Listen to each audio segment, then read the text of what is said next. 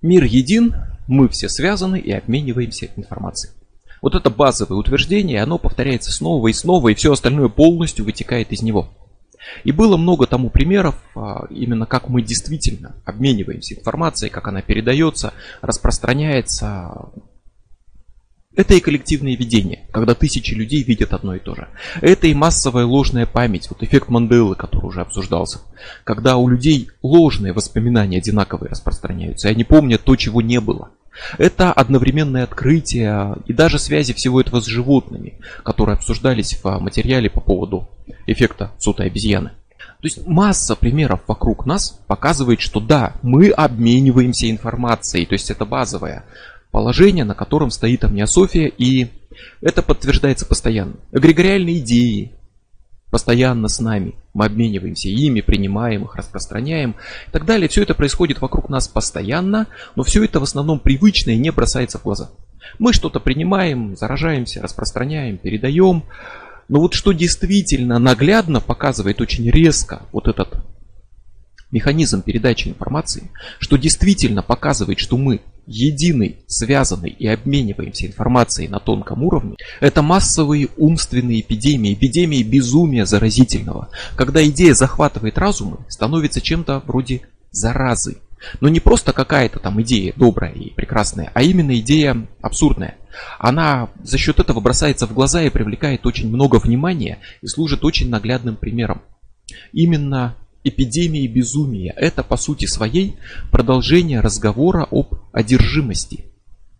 Тогда говорили, что такая вот идея, которая проникает в сознание, там приживается, это в принципе легкая одержимость. И тогда же были уже примеры. Речь шла об эпидемии смеха в Африке, например, когда на территории нынешней Танзании в 60-х годах 20 века, можно сказать совсем недавно, дети начали смеяться. В одной школе несколько там детей что-то на уроке засмеялись, и вдруг начали хохотать другие, другие, вокруг это стало распространяться, они смеялись до припадков, они дышать не могли, им вызывали врачей, но они не могли остановиться. Одни в конце концов успокаивались, но начинали другие, и это шло волной. Кто был в контакте, заражались и начинали хохотать. 14 школ пришлось закрыть буквально на карантин, чтобы прекратить эту эпидемию. Тысячи людей оказались подвержены вот этому хохоту, они заражались буквально смехом. Это эпидемия. Информационная, не физическая. То есть это буквально программа передавалась из разума в разум, которая проникает в юнум и предписывает смеяться. Упоминалась уже гораздо более страшная танцевальная чума. Отдельные вспышки были как минимум с 7 века, а именно мощно активно в Европе танцевальная чума бушевала с 14 по 17 век. Настолько была она распространена, что получила свое название научное – хореомания – Человек начинает танцевать вот просто, без музыки, на улице, ни с чего. И те, кто оказывается с ним рядом, тоже начинают танцевать. Десятки, сотни, тысячи людей. Чума охватывает города. Люди танцевали без сна, без еды, падали без сил, рвали себе мышцы, умирали от жажды, от сердечных ударов, не могли остановиться. Как будто они под каким-то наркотиком в клубе, то есть они вот просто не могут остановиться. Какая-то паразитическая информационная программа проникает в сознание людей от человека к человеку, распространяется и предписывает «танцуй». И тело начинает автоматически исполнять эту программу. Ни контроля, ни способности сопротивляться. Тело пляшет. По каким-то причинам вдобавок, как дополнительный симптом, танцующие приходили в ярость от красного цвета, и прекращали танцы только ради того, чтобы напасть на людей в красной одежде. Было насилие, были нападения, а потом продолжаются танцы.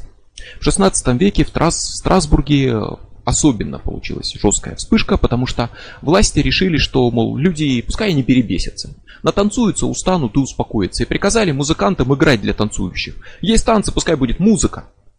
Они напляшутся и разойдутся по домам. Но в результате они спровоцировали самую мощную вспышку из всех с множеством смертей, потому что музыка усилила автоматическую программу, которая предписывает танцевать. Одна женщина начала танцевать, заразила других, еще и включили музыку, и в городе было множество умерших просто от истощения, которые умирали, но не могли остановиться. И по сути это легкая одержимость. Информационный паразит, Программа паразитическая, которая предписывает смеяться или танцевать или что-то еще, проникает в юну. И при отсутствии достаточной осознанности, которая позволила бы взять процесс под контроль, берет верх, как информационный паразит, действительно, который предписывает делать то, что в нем прописано. Собственно, сами паразиты биологически, они так себя ведут. Существуют паразиты, которые предписывают овцам бежать вперед или муравьям залазить на высокую какую-нибудь травинку и там погибать. Существуют паразиты, которые заставляют мышей, например, выходить, вообще грызунов, выходить на открытое пространство, идти специально к хищникам, чтобы кот съел мышку и сам заразился. То есть паразит так распространяется, он меняет поведение, заставляет рисковать собой идти на смерть, чтобы распространиться. Этот же зараза может проникать э, в людей, собственно, и люди, зараженные вот этим вот, э, начинают проявлять склонность к неоправданному риску. У людей это уже не работает, да, человека, который разбился на мотоцикле, не съест потом тигра и не заразится, но программа работает. Паразит предписывает, иди рискуй. Потому что, если животное рискует, попадается на глаза хищникам, его съедают хищники, заражаются, паразит распространяется. Паразиты крайне изощренные вот в этом плане организмы, они могут буквально вписывать свои программы даже в поведение человека. Информационный паразит делает по сути своей то же самое. Берет под контроль разум, вписывает туда свои программы. Французские монахини когда-то прошлые века массово мяукали, целые монастыри заражались, они просто сидели и мяукали круглыми сутками. А в Германии тоже монахини кусали друг друга.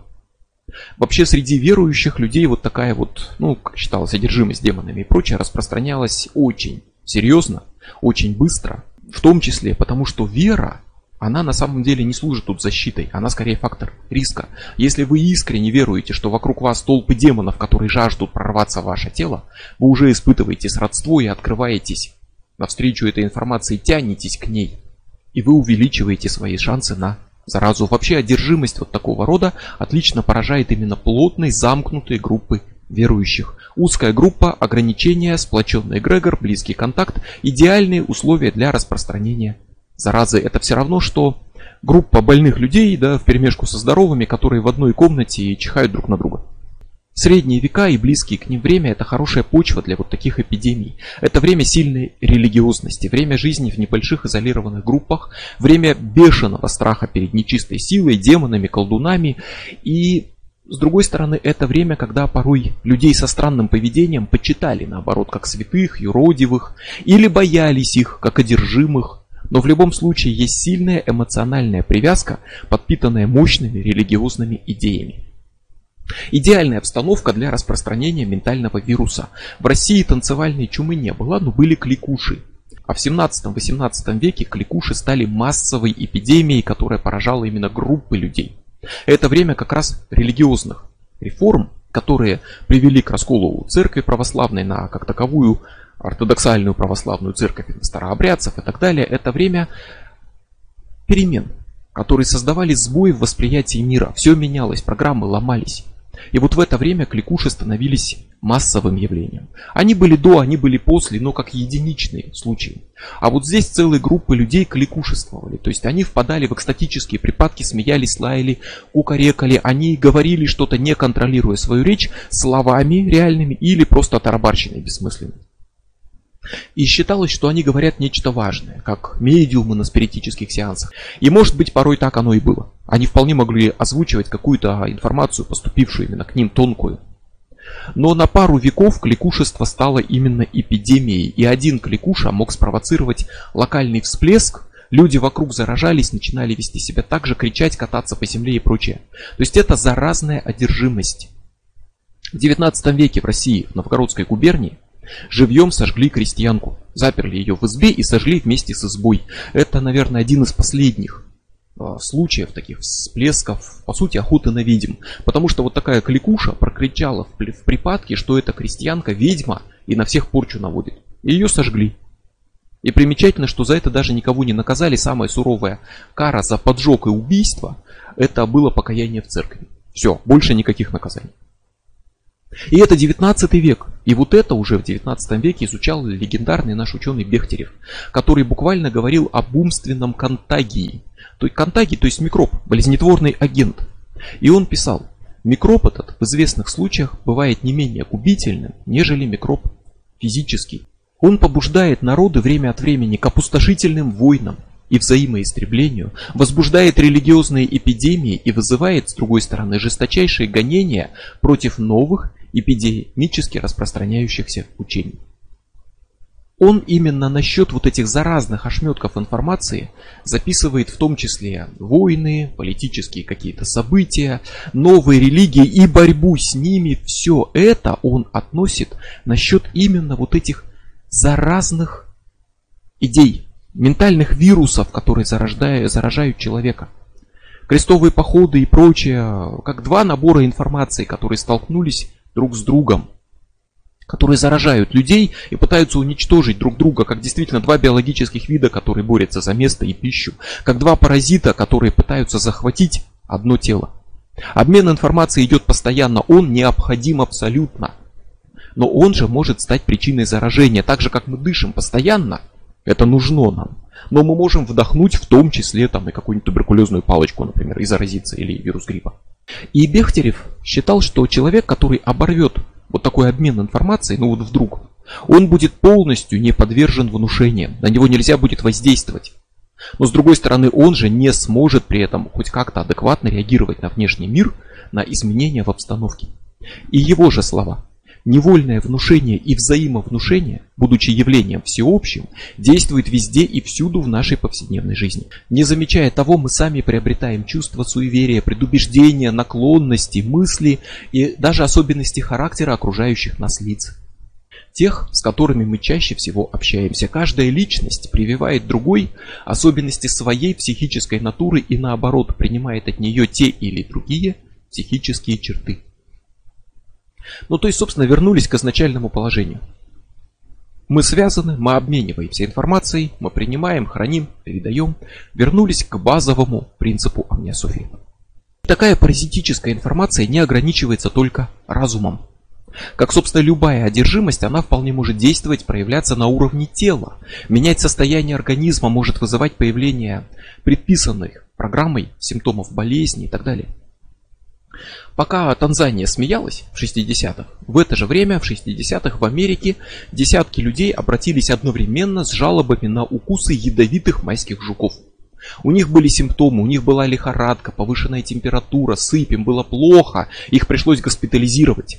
Вот только майский жук не ядовит. Приехавшие энтомологи не нашли никого вообще ядовитого, на теле пострадавших не нашли укусов, а в их крови не было ядов. Их не кусали жуки, их заражала программа, которая описывает ощущение от укуса кого-то ядовитого, которая описывает боль, сыпь, температуру. И тело все это выполняло, пока разум обрабатывал ложные воспоминания о самом жуке. Все заболевшие работали на одной фабрике в тесно сплоченном коллективе, что создает условия для распространения ментальной заразы. И большая часть из них работала сверхурочно, они жили с проблемами, подвергались стрессами. То есть они были ослаблены, уязвимы, несли в себе кучу негативных эмоций. Это, ну, своего рода ослабленный иммунитет ментальный. И они получили вот эту программу, которая предписывала им помнить несуществующий укус и страдать от него.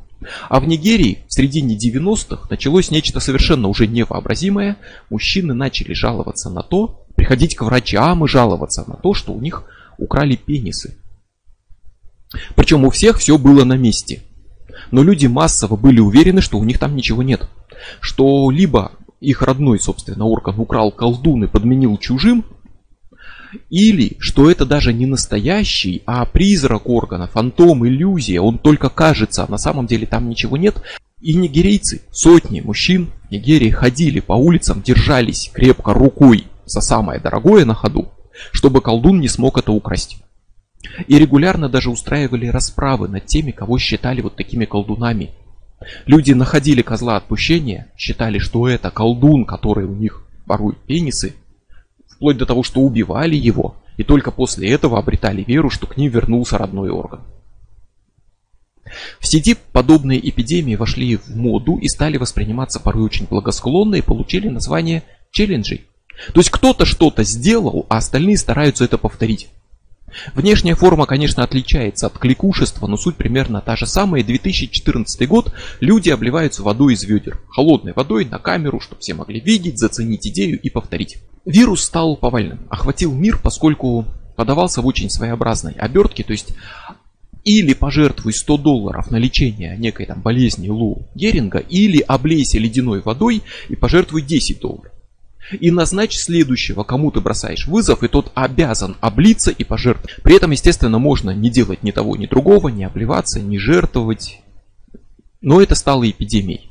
Это охватило огромной массы людей. Меньше чем за месяц а, появились больше миллиона одних только видео с обливанием водой в одних только западных соцсетях. А дальше это пошло по миру. Дошло до того, что были жертвы. Подросток в Шотландии пытался красиво облиться на живописном краю обрыва, упал и погиб. Жители засушливых районов начали жаловаться, что им не хватает воды на поливку огородов и питье, так много уходит на то, чтобы люди обливали себя из ведер. Кто-то делал специальные технические устройства, чтобы можно было нажать на кнопку и его облило водой автоматически. Но в этой эпидемии не было бы ничего такого особо выдающегося, она даже пользу принесла, там деньги собрали на благотворительность. В принципе, все это мы видели уже не раз. Не было бы тут ничего особенного, если бы эта эпидемия не спровоцировала вторую, меньшую по размеру, но более интересную и гораздо более пагубную массовую одержимость. Потому что кто-то сказал, что это не просто обливание водой, а ритуал очищения. Очищение перед тем, как иллюминаты уничтожат человечество и принесут в жертву всех, кто не очистился. А те, кто обливается водой, очищают себя, чтобы служить иллюминатам, а после последнего вылитого ведра наступит всеобщая смерть, все остальные будут принесены в жертву. Это был 14 год, прошло много времени, никто не умер, ведра давно вышли из моды, так что, очевидно, идея жертвоприношения была ложью. Но эта ложь сама стала новой эпидемией, причем не абы какой, а одной из многих сатанинских истерий. Это вирус, уже чисто религиозный, состоящий из сплошного потока, по сути своей, абсурда и лжи.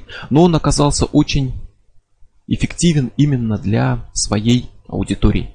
Заразительность самого вот этого ведра воды, она затронула тех, кто хотел помочь людям, кто хотел поучаствовать в каком-то важном деле, в лечении опасной болезни. Это само по себе заразительно, поскольку это создает именно эмоциональное притяжение. То есть человек хочет в этом поучаствовать, хочет почувствовать себя э, неравнодушным, значимым, тянется к этому эмоционально, а это ключ к тому, чтобы открыться информации.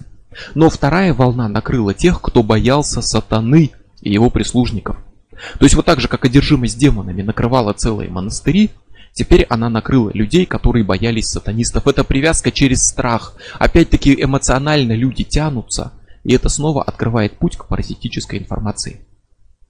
Суть вот этой второй волны в следующем. Появилась твердая вера вот таких людей, что обливание холодной водой – это ритуал поклонения Люциферу, который практикуют масоны из оккультной секты New Age.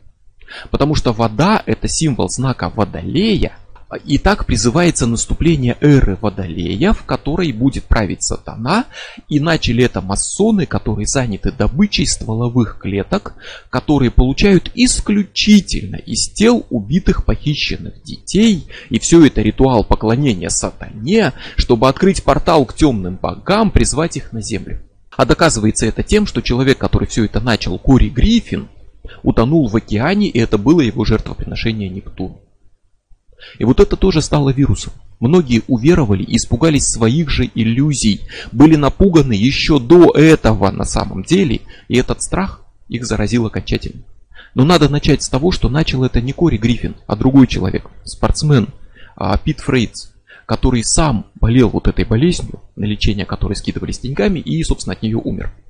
Начнем с того, что масоны не поклоняются Люциферу. У масонов нет обряда обливания водой. В эзотерическом течении New Age нет обряда обливания водой в честь Люцифера, и это огромное течение из множества учений, а не единое учение и не одна какая-то секта, это огромная группа. То есть New Age это, как сказать, христианство там, или просто даже религия, там внутри много всего. Кроме того, New Age опять-таки не поклоняется сатане, приход эры Водолея не связан с сатаной. Водолей это воздушный знак, а не водный. Эра Водолея не имеет отношения к Люциферу, масоны не имеют отношения к Люциферу, а сам Люцифер это даже не сатана. Масоны не добывают стволовые клетки, а для их добычи не надо ни детей похищать, ни поливать людей холодной водой. То есть каждый пункт вот этой истерии полный абсурд. Тут просто набор случайных, бессмысленных утверждений, не связанных, произвольных абсолютно, но это эмоционально зацепило тех, кто изначально был напуган всемирными заговорами, масонами, сатаной и так далее. И вот эти эмоции, они очень важны для заражения.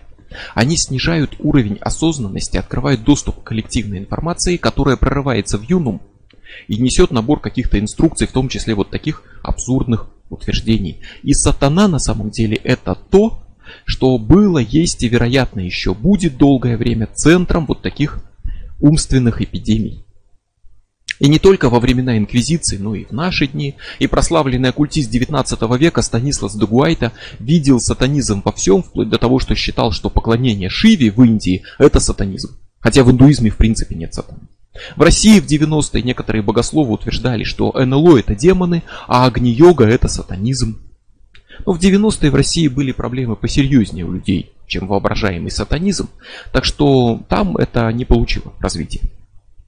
Но такая истерия может отлично подкармливаться тем, что словом сатанизм называют все, что не похоже на привычное – Буддистов и тех зачислили когда-то в ряды сатанистов, потому что они Богу не молятся, а значит служат обязательно сатане. И к тому же их духи, скажем так, там бодхисаттвы и прочее, они, ну, мягко говоря, не похожи на образы со святых икон христианских. А для кого-то в мире все просто. Человек иной веры обязательно оказывается в его глазах сатанистом. Вот так сатанизм находит везде. Я верю, моя вера правильная. А все, кто верит по-другому, все сатанисты. И вот это создает почву для огромных сатанистских истерий. Яркий тому пример – американская истерия 80-х годов прошлого века – одна из самых массовых эпидемий безумия. Америка вообще набожная страна на самом деле. Так что а, и вдобавок страна, где люди еще склонны собираться в небольшие группы, там обсуждать свои проблемы, жаловаться и так далее. Все это создает почву для эпидемии, в том числе для эпидемии страха перед сатанистами. Вера религиозная в данном случае не защита от одержимости, а фактор риска. И все началось с Мишель, которая решила вспомнить. Мишель Смит обратилась к психотерапевту Лоуренсу Паздеру, и он ее убедил под гипнозом восстановить подавленные детские воспоминания.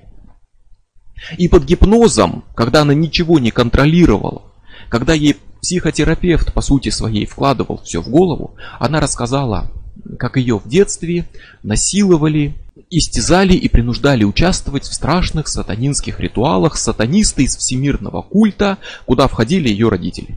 Как она участвовала в трехмесячном ритуале призывания сатаны, как ее кормили человеческим мясом и натирали кровью убитых в жертву сатане принесенных младенцев. Как ее тело сплошь покрыто шрамами. Но если ее раздеть, шрамов никаких нет – Потому что сатанисты вызвали не только сатану, но они еще и вызвали в сатанинских ритуалах почему-то Иисусу, Деву Марию и даже Архангела Михаила, который был сообщником сатанистов, пришел, замел все следы, лично стер ей память и убрал за ее тело все шрамы и все остальные доказательства, чтобы никто не мог доказать сатанинский заговор, в котором повязана не только сатана, но еще и Михаил, Иисус и Дева Мария. Она вспоминала то, что ей по сути велели вспоминать. Под гипнозом в трансе она не контролировала и не осознавала ничего. Люди часто считают, что под гипнозом человек говорит чистую правду. Под гипнозом у человека полностью отключается осознанность, он говорит все. Он не отличает правду от лжи. Он любую иллюзию, которую ему предлагают, с легкостью принимает за действительность. Показания под гипнозом, они менее достоверны на самом деле, чем сознательные. И половина на самом деле ее истории оказалась еще и пересказом фильма «Изгоняющий дьявола». Сначала эта книга «Изгоняющий дьявола» очень популярная, потом фильм очень популярный. И очень многое в историях Мишель было просто взято оттуда. А все остальное вообще не сходилось с реальностью, как истории про шрамы, которых нет. И она, например, спокойно ходила в школу, на самом деле, в то время, когда ее якобы год держали в клетке и никуда не выпускали.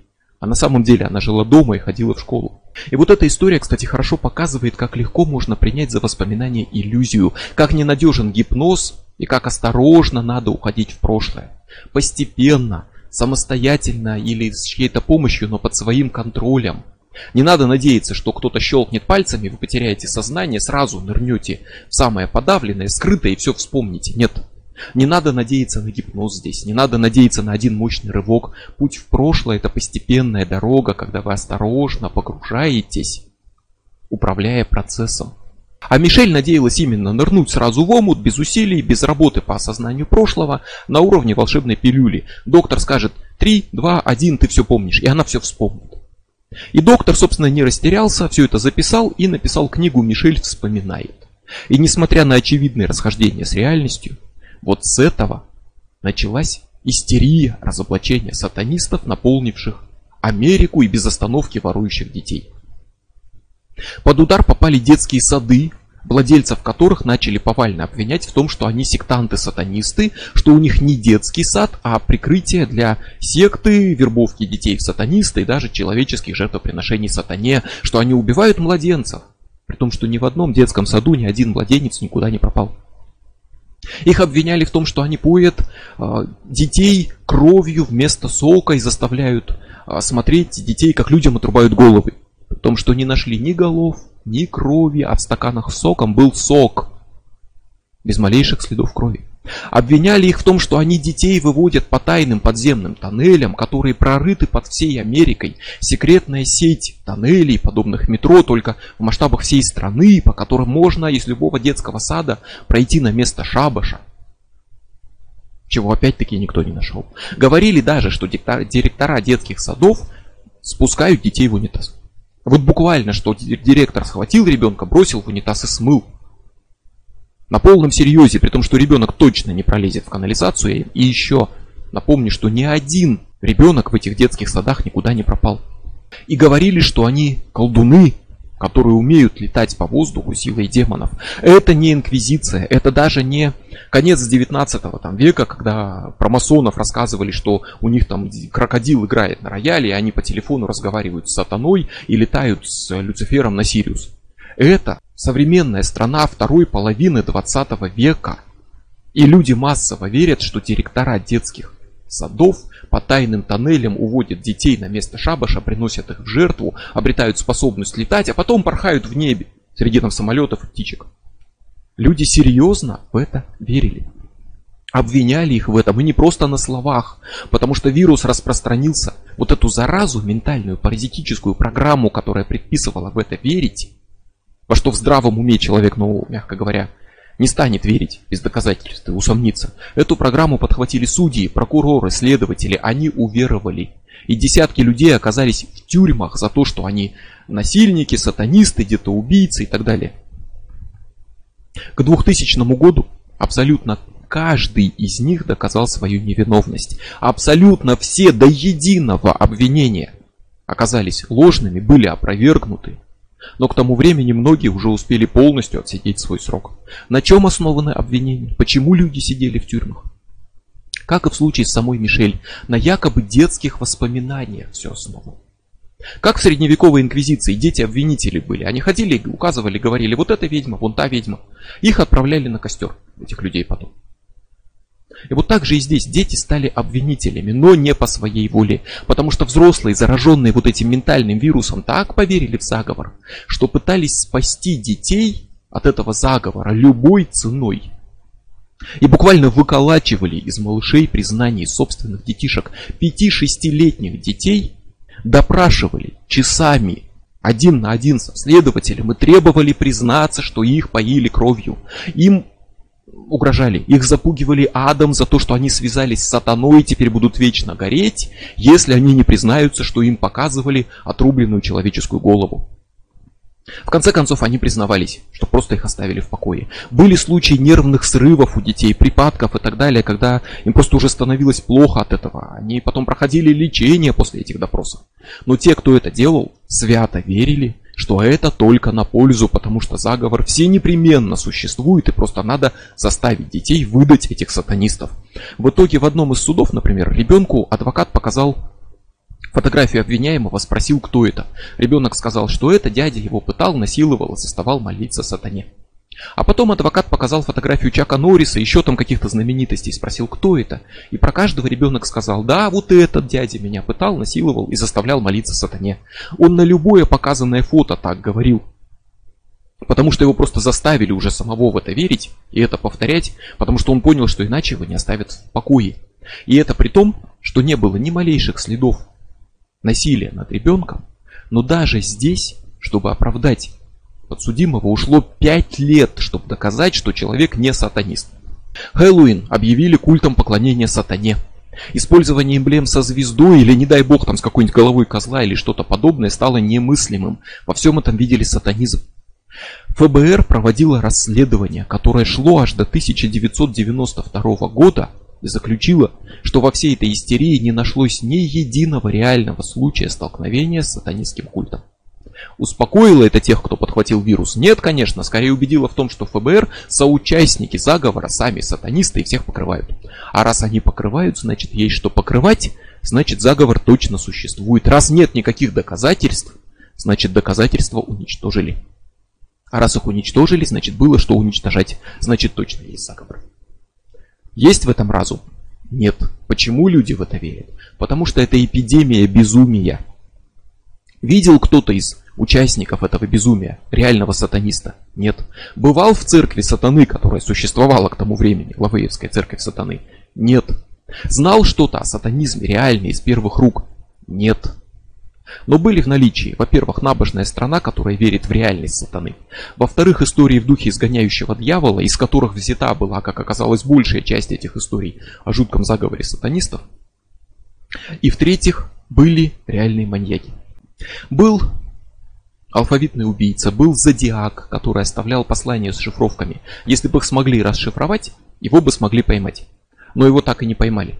Шифровки не были расшифрованы. Он убивал и соревновался, кто умнее, он или те, кто его ловит. Оказалось, что он. Был даже реальный клоун-убийца. Маньяк, который выступал на детских праздниках именно как клоун, а на самом деле похищал там, детей, подростков, держал в плену, насиловал, пытал и так далее. Его казнь потом отмечали как праздник у стен тюрьмы. Вот это было в реальности. Вот только никто из них не имел отношения к сатанистам.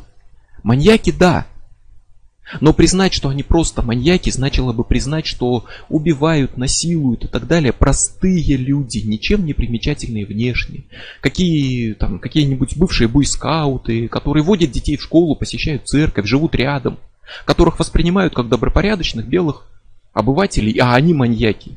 И в это верить люди не хотели, но охотно принимали историю про то, как преступник оказывается посланником самого сатаны, злом воплоти, что он колдун, умеет летать и приносит детей в жертву на лесном шабаше. В это оказалось проще поверить, чем в то, что маньяком может быть твой сосед, с которым ты здороваешься за руку. Все сложилось. Все сосредоточило внимание набожных людей на образе сатаны и на поисках посланников сатаны среди вот этих вот реальных абсолютно маньяков и прочее, которых хватало. И все это запустило тот же механизм, который сразил одержимых монахинь средние века, который стоял за сожжением вот этой крестьянки по указаниям Кликуш, за инквизицией. Вот все то же самое. И практически действительно возродилась инквизиция. И если в нормальном состоянии родителям предложить отвести ребенка из детского сада в полицию, запереть его в камере на 10 часов жесткого допроса, где его будут заставлять признаться в том, что он поклонялся сатане и пил кровь, никто в своем уме не согласится. Но в тот момент люди сами приводили своих детей на эту процедуру. Потому что они не были в своем уме. Буквально без метафор. У них был кусочек чужого ума. Их юнум, их разум был частично вытеснен вот этой паразитической информационной программой. Они подхватили этот вирус, и он переписал их программу поведения, и для них это казалось нормальным. И если кажется, что люди сейчас, ну не то, что суеверные деревенщины в прошлом, уж мы-то умные, культурные, образованные, мы не пойдем плясать до смерти по улицам, то вспомните вот эту историю. Это современный мир, это 20 век, это люди современные, умные, культурные, образованные, но к сожалению, склонность к такой одержимости за разными идеями не зависит ни от культуры, ни от образования. Зависит она только от внутренней готовности отдаваться вирусам, исполнять их автоматические программы. Почему эпидемия охватывает не всех, не весь мир? По той же причине, почему биологическая эпидемия не всех охватывает. Кто-то избегает контакта с источником заразы, не имеет просто тяги к этим идеям, сродства. Ну, человек, который не признает существование сатаны, он вряд ли поверит, что сатана там дает силу летать учителям и воспитателям детского сада по воздуху. А у кого-то просто отличный иммунитет. И эти люди не подвержены заразе, даже когда в центре ее находятся. Когда даже толпа там на концерте беснуется, орет, верещит и так далее, или начинается массовая паника, не все люди ей подвержены. Был реальный случай, когда в Европе на стадионе началась давка, как часто бывает, и люди просто могли погибнуть, и кто-то начал скандировать в толпе. Не толкайся, не толкайся. И кто-то это подхватил, и началась такая маленькая волна. Она распространилась, и люди вместо того, чтобы давить друг друга, порой насмерть, пытаясь выйти поскорее со стадиона, остановились и начали вот это скандировать. Это тоже маленькая эпидемия, благотворная. Они потом все спокойно вышли без давки, потому что все успеем выйти, господи, никуда выход не денется.